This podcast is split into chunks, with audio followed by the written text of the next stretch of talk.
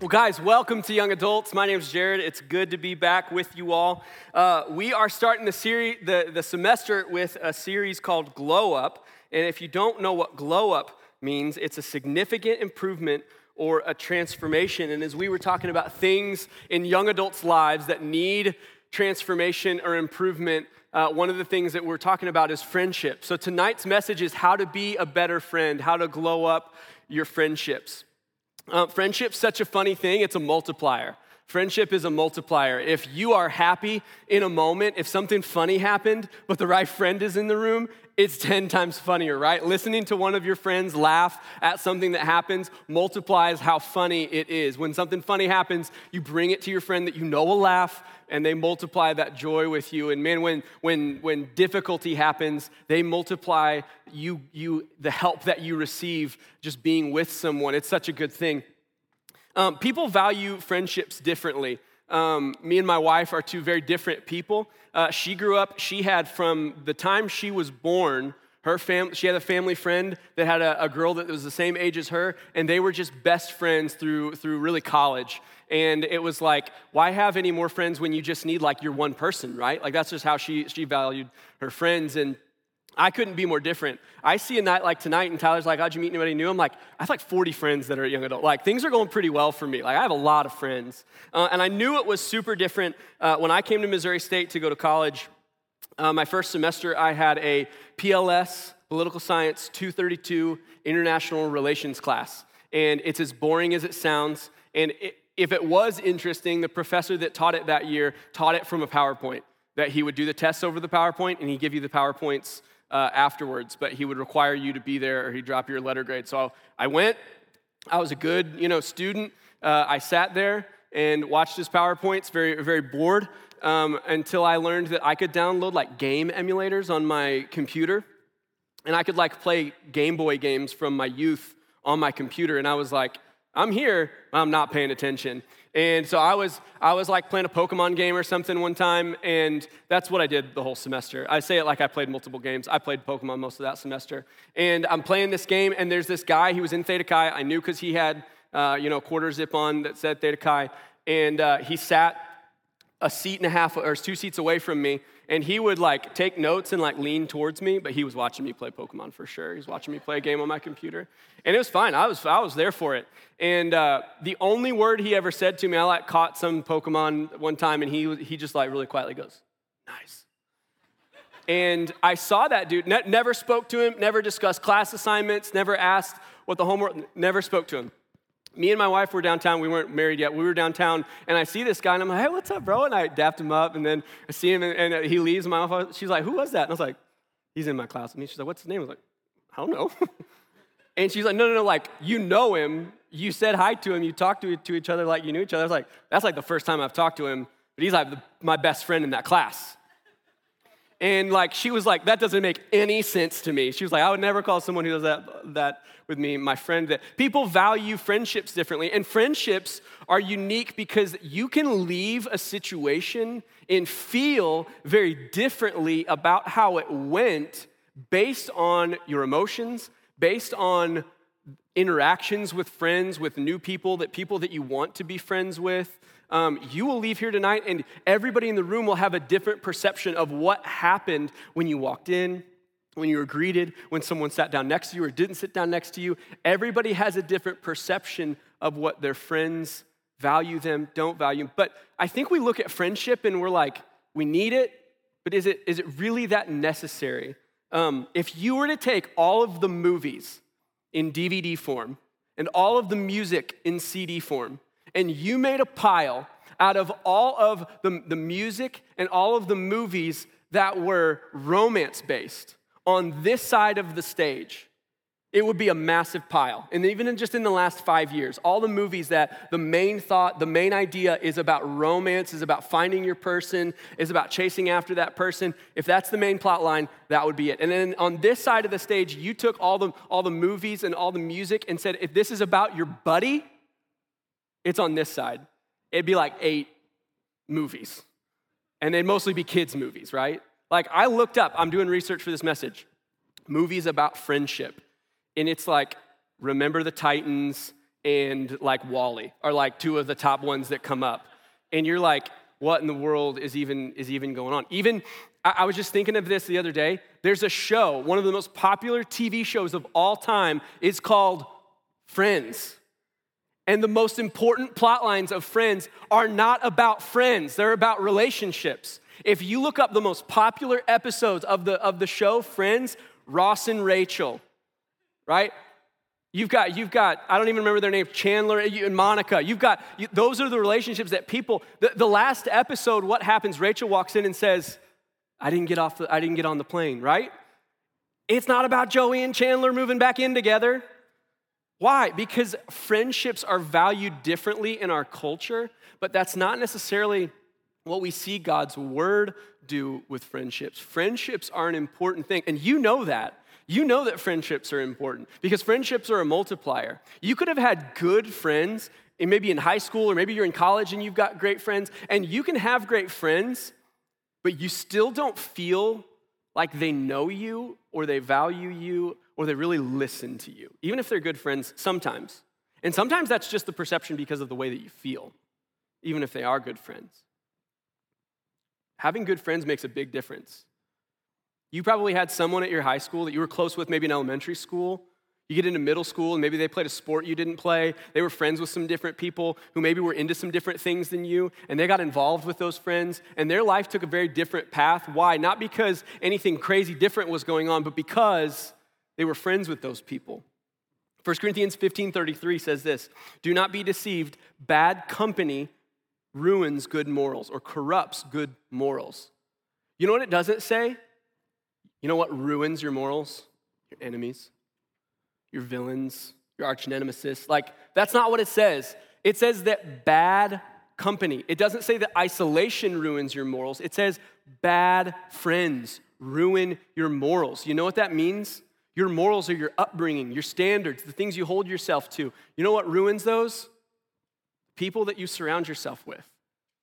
You've seen it, whether they're good friends, they're bad friends. Maybe you have friends that you're like, man, I, in high school, I just didn't find the right people. I just surrounded myself with people that they thought I was useful because I had a certain number of Instagram followers. They thought I was useful because my parents had the pool. They, they found some usefulness in you, or even vice versa.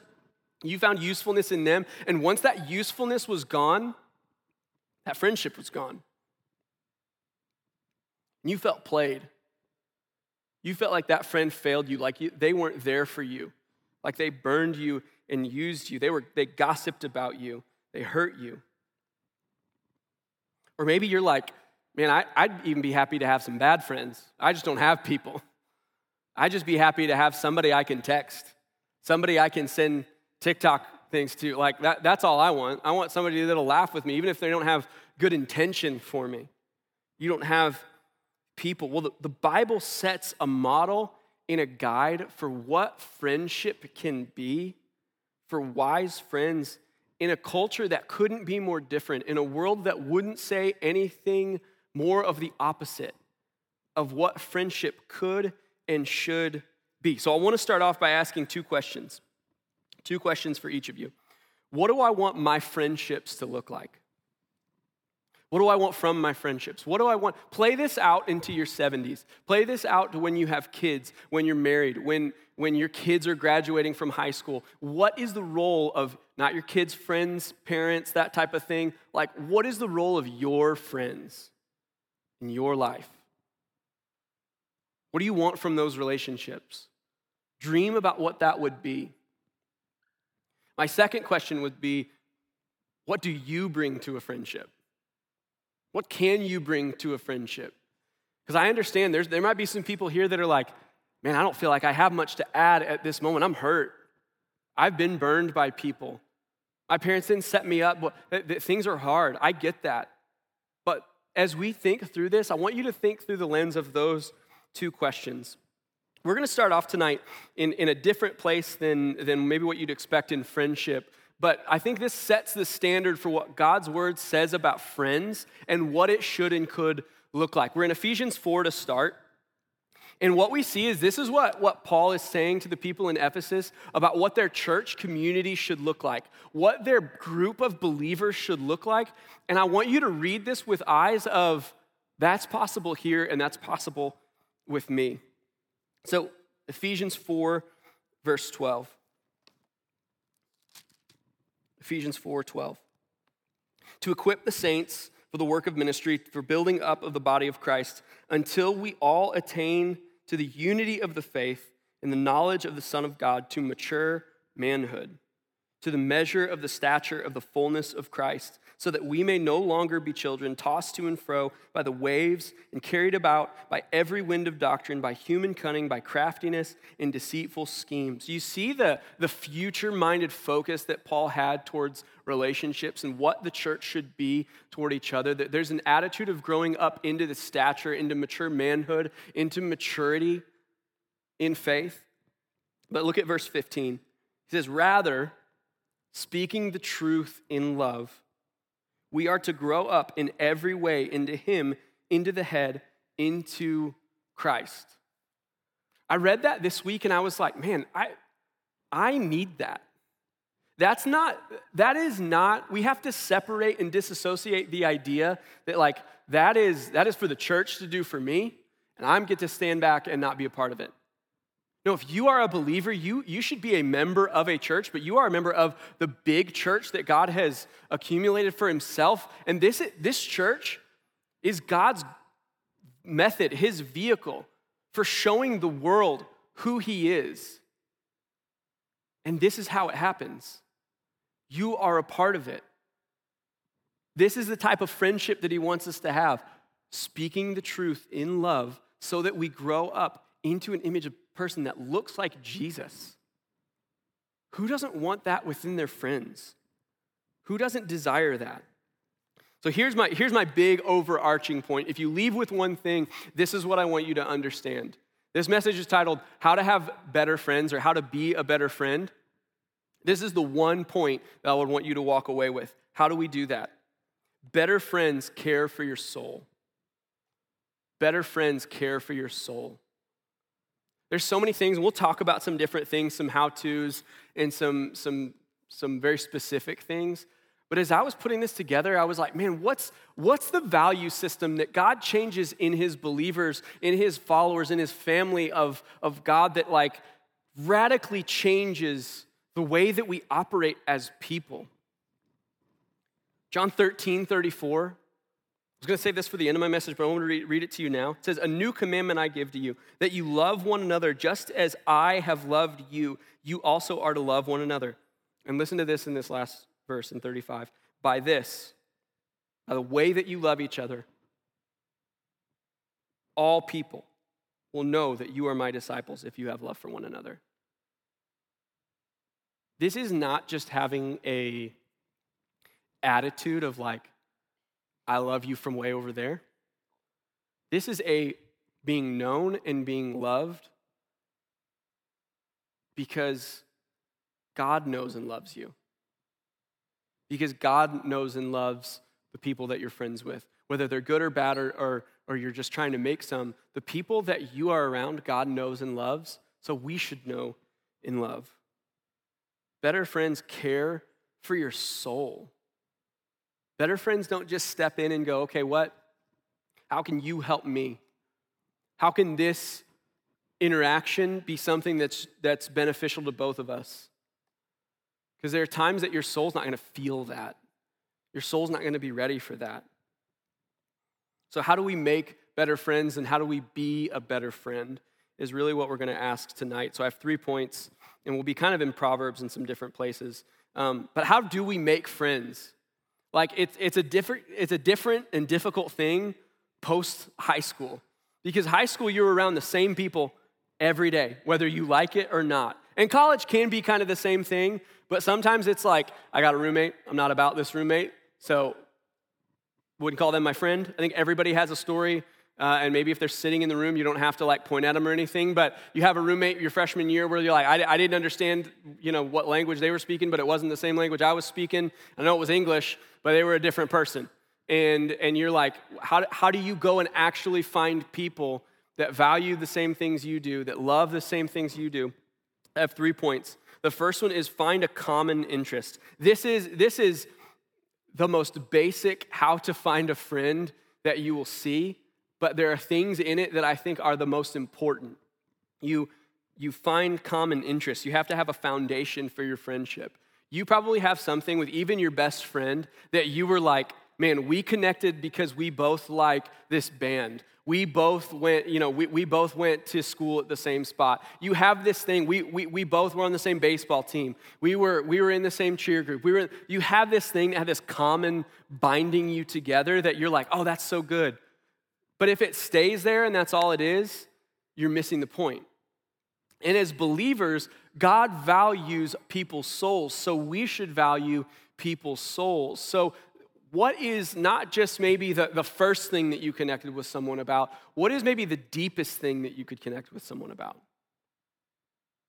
And I would argue if you're a believer, if God has changed your life, if you knew that you were destined for hell and God came to you and saved you gave you a future and a hope with Him, that is your deepest connection point with anyone. And even if that person doesn't know Christ yet, you can connect with them because it's like, I was in the same boat. Regardless of what the sin was, you can realize I was on the same path towards hell and a life separated from God because of the way that I lived before I knew Christ. So, the deepest way that we can connect with someone is understanding my soul is broken. I bring sin into every situation that I'm a part of, but God changed me. And whether he's done that for your friend or not, that's the deepest level of connection that you can have. I want to show you two, two quick things. One of them is in Philippians. It's going to be up on the screen, but I want you to just think about and, and, and consider. Paul is writing to this group in, in Philippi, and, and he's, he, he does this all the time where he has kind of this like standard intro into his talk with them. But in Philippians, you can see that these people are like, dear, dear, deep friends to them. I want you to, to, to, watch along with this. So, Philippians 1, verse 3. He says, I thank my God in all remembrance of you, always, in every prayer of mine, for you, all making my prayer with joy, because of your partnership in the gospel from the first day and until now.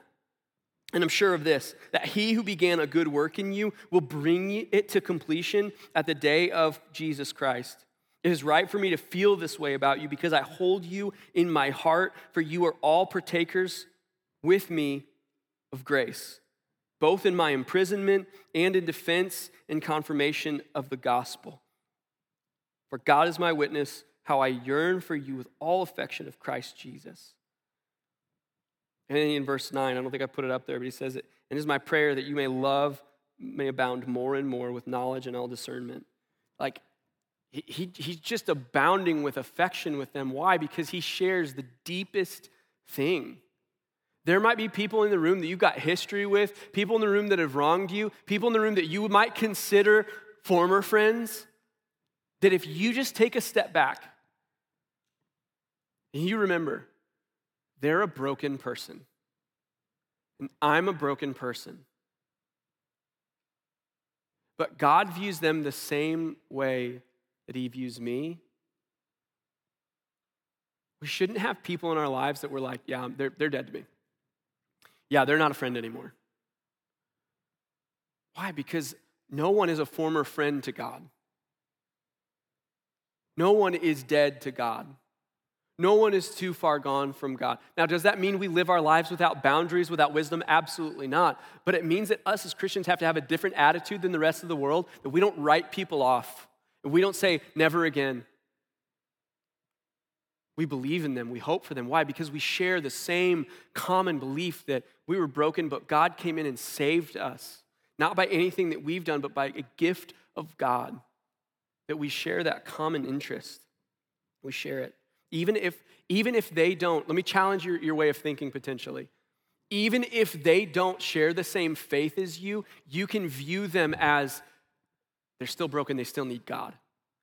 So I still need to be their friend.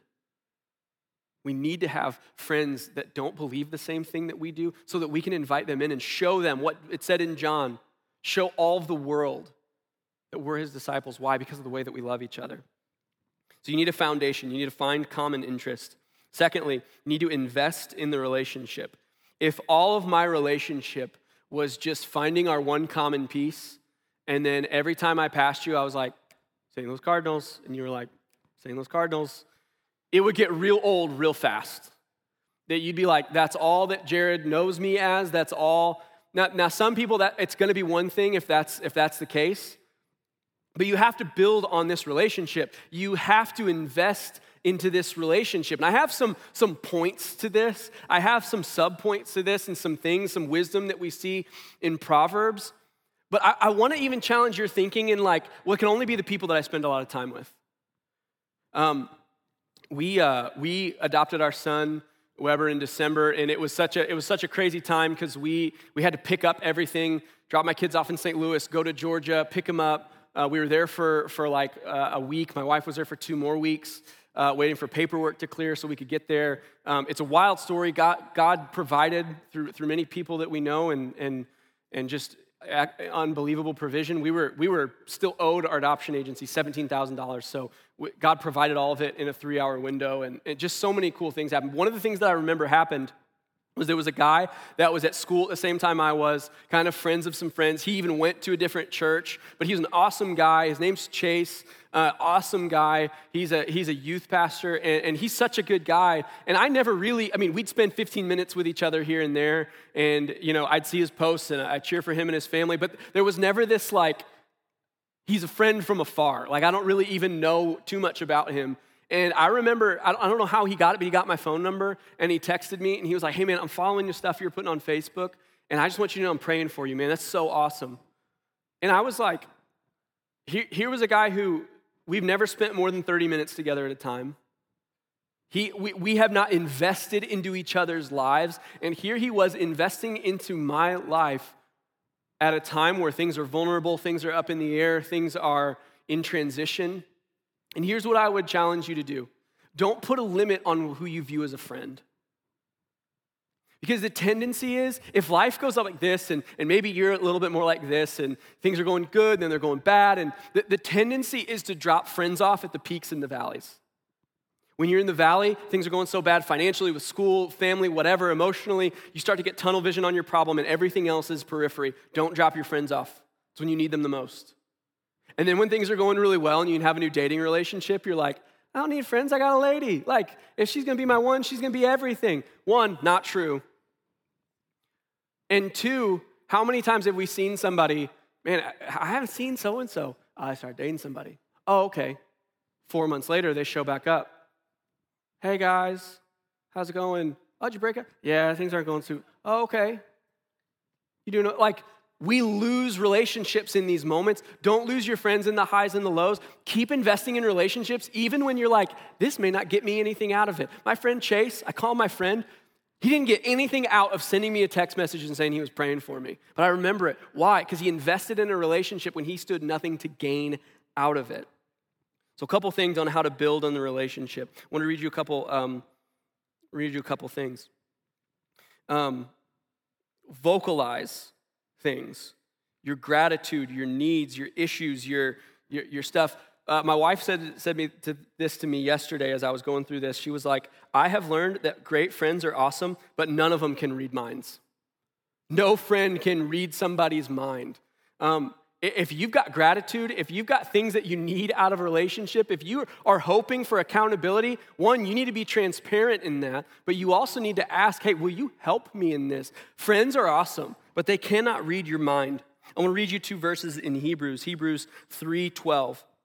Take care, brothers, lest there be any of you be any of you an evil, unbelieving heart, leading you to fall away from the living God. But exhort one another every day as long as it is called today that none of you may be hardened by the deceitfulness of sin. You know what it means to exhort somebody?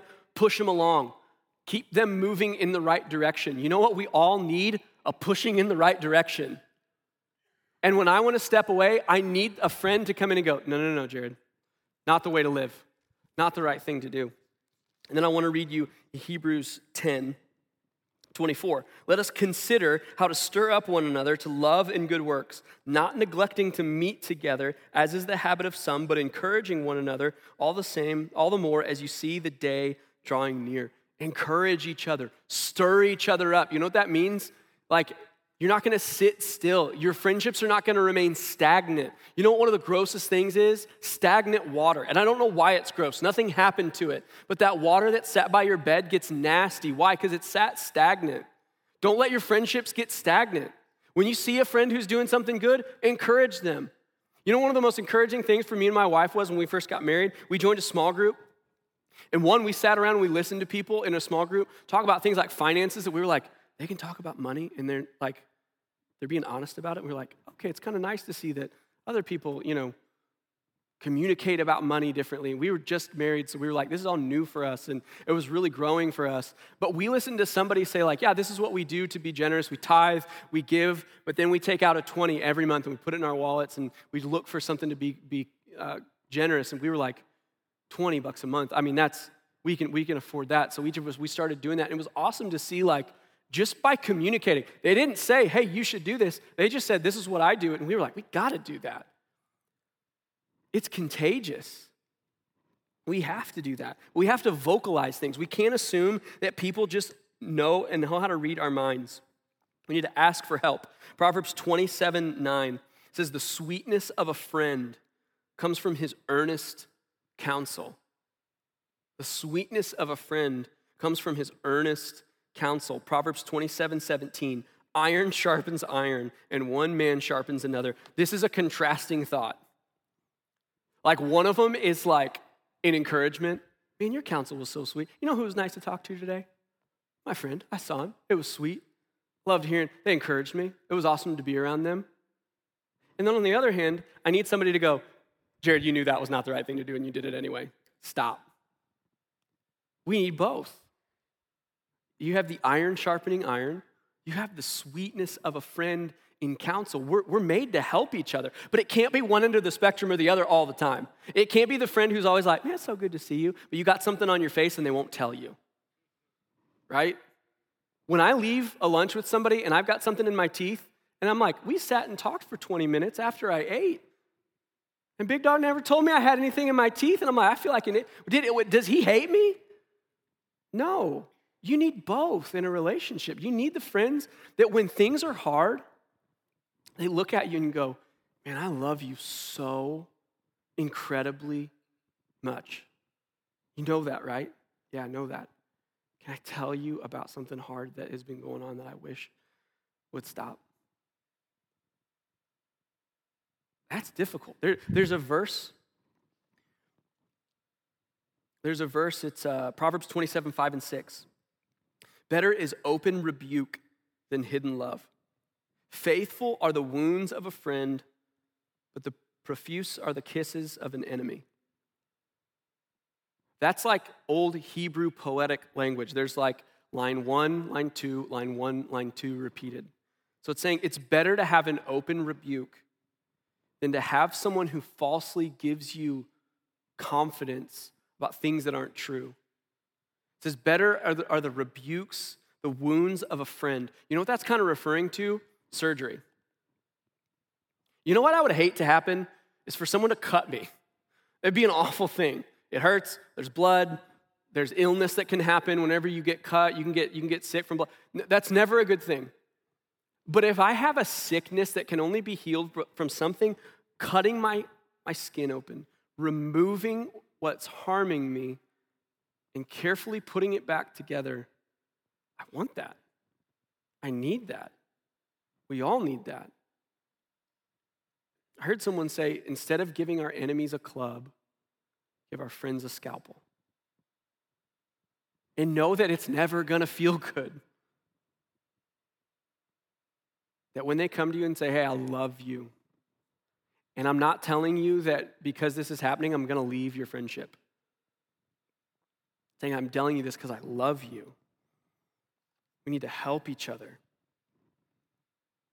Um, there's an aspect of this that we need to be known in doing this. We don't just walk around with scalpels cutting people and hurting them.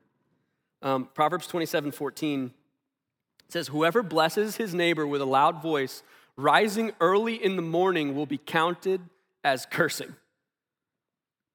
Whoever blesses his neighbor, that's a good thing. You just read the first line and you're like, I want neighbors who bless me. But it says, A loud voice early in the morning, no one wants that. Like, you come in my house before my alarm goes off, I'm not gonna be happy with you, even if you're saying nice things to me.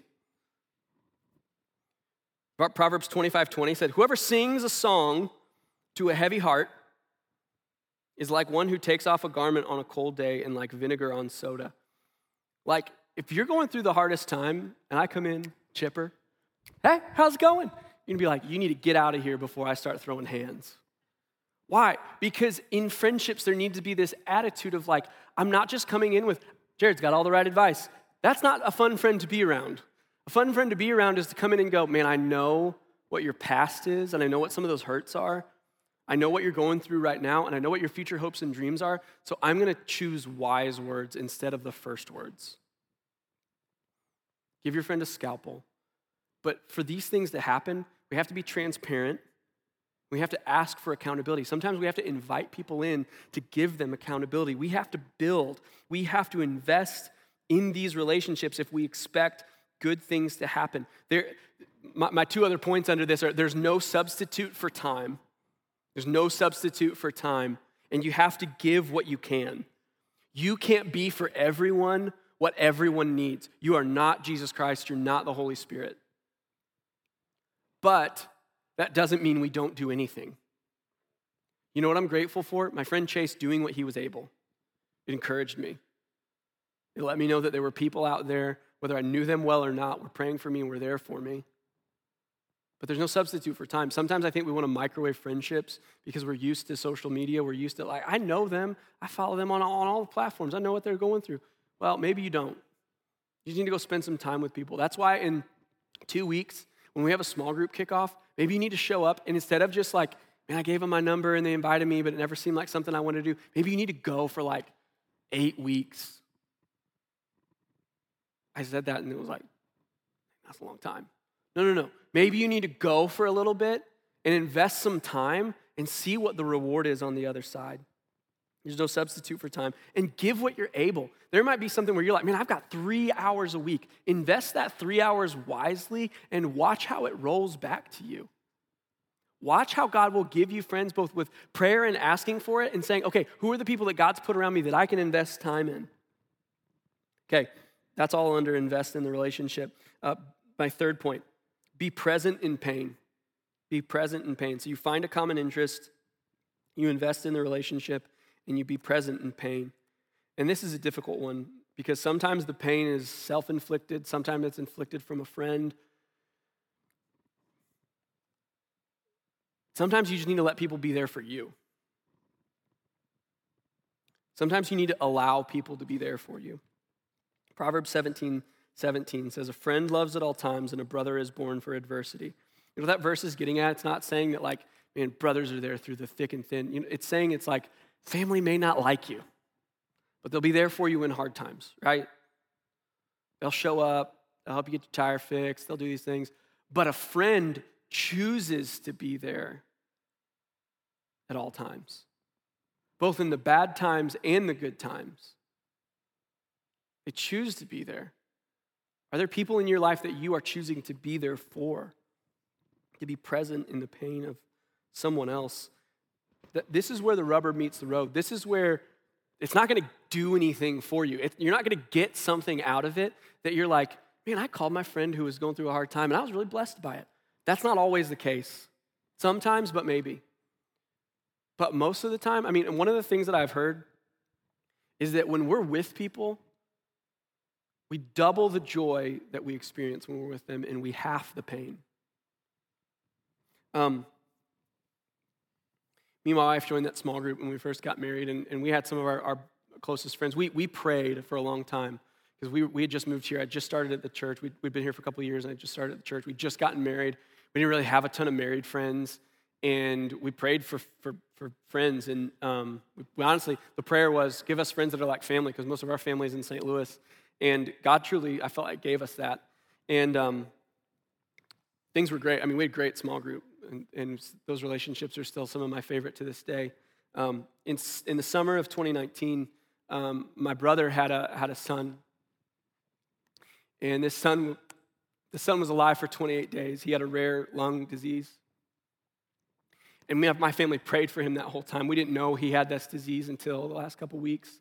And um, we prayed for him. We prayed for him. We both of our, our, my church here and, and their, their church in St. Louis praying for him. And um, the last couple days, things were, were not looking good. And they were doing some end of life, like last ditch efforts to, to, to help make things work for his lungs. And I remember where I was, and my brother, my brother Aaron called me. It wasn't his son, it was my other brother. And he called me and he said, Hey, Barrett passed away. And I remember just being broken. It, it rocked me because I just assumed, I was like, God, so many people praying for him. He's going to live. And he died. And I just remember falling on the ground and saying, God, why is this happening? And I remember I was, I was just laying on the floor next to my, next to my bed. And I remember um, my wife came and sat with me, and she was so kind. And I remember um, she said, Hey, I called. she said, I called Kyle and Clint to come over and sit with you. And I said, Why? I don't want anybody to see me like this. I was mad at her. My pride said, Don't let anyone see me in my vulnerability. And I remember I like picked up and I sat on the couch and I was like, I was gonna look good, right? And they came, I remember they came in the door and I could tell they didn't know what to say. And I, they just came and they sat on both sides of me. And I can't tell you, I don't remember what they said. I can't remember if they prayed for me or not. But what I remember is they just sat next to me in the, the, one of the ugliest moments of my life, in one of the, the, the saddest moments of my life that I felt like there was no hope. They just came and sat with me.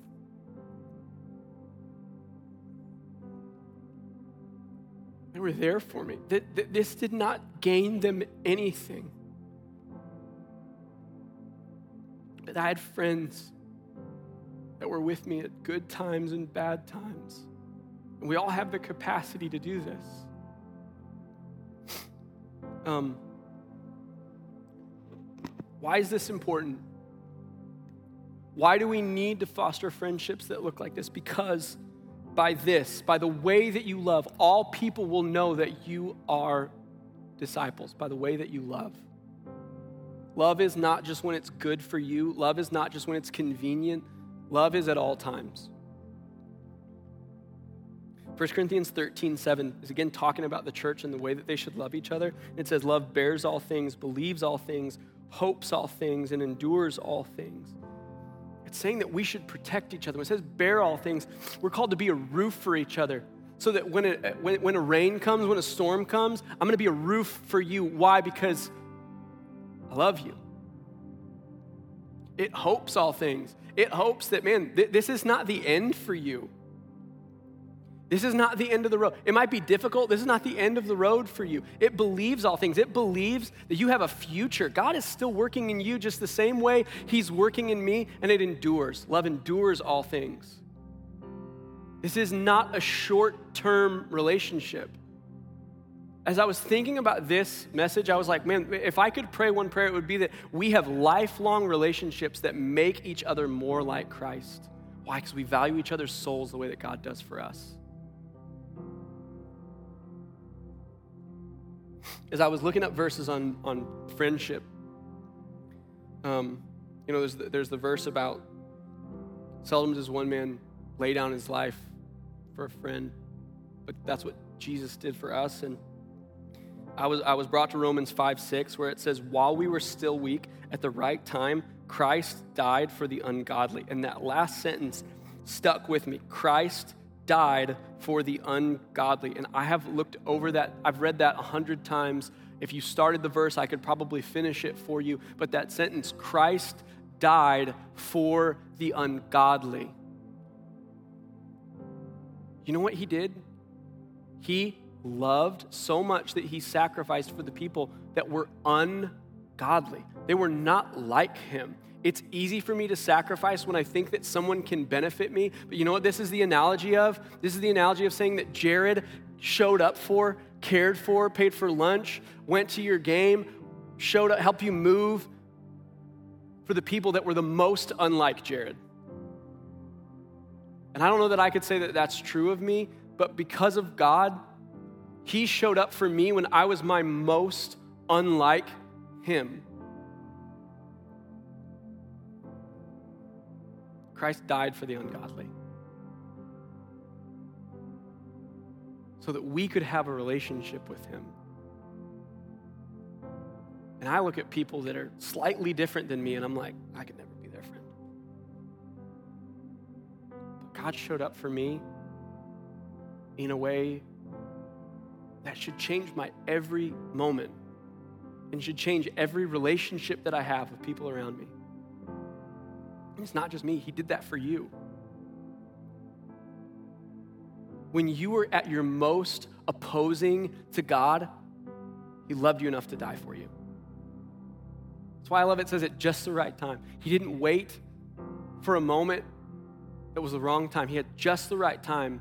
He died for the ungodly. Will you bow your heads? I want you to consider one thing.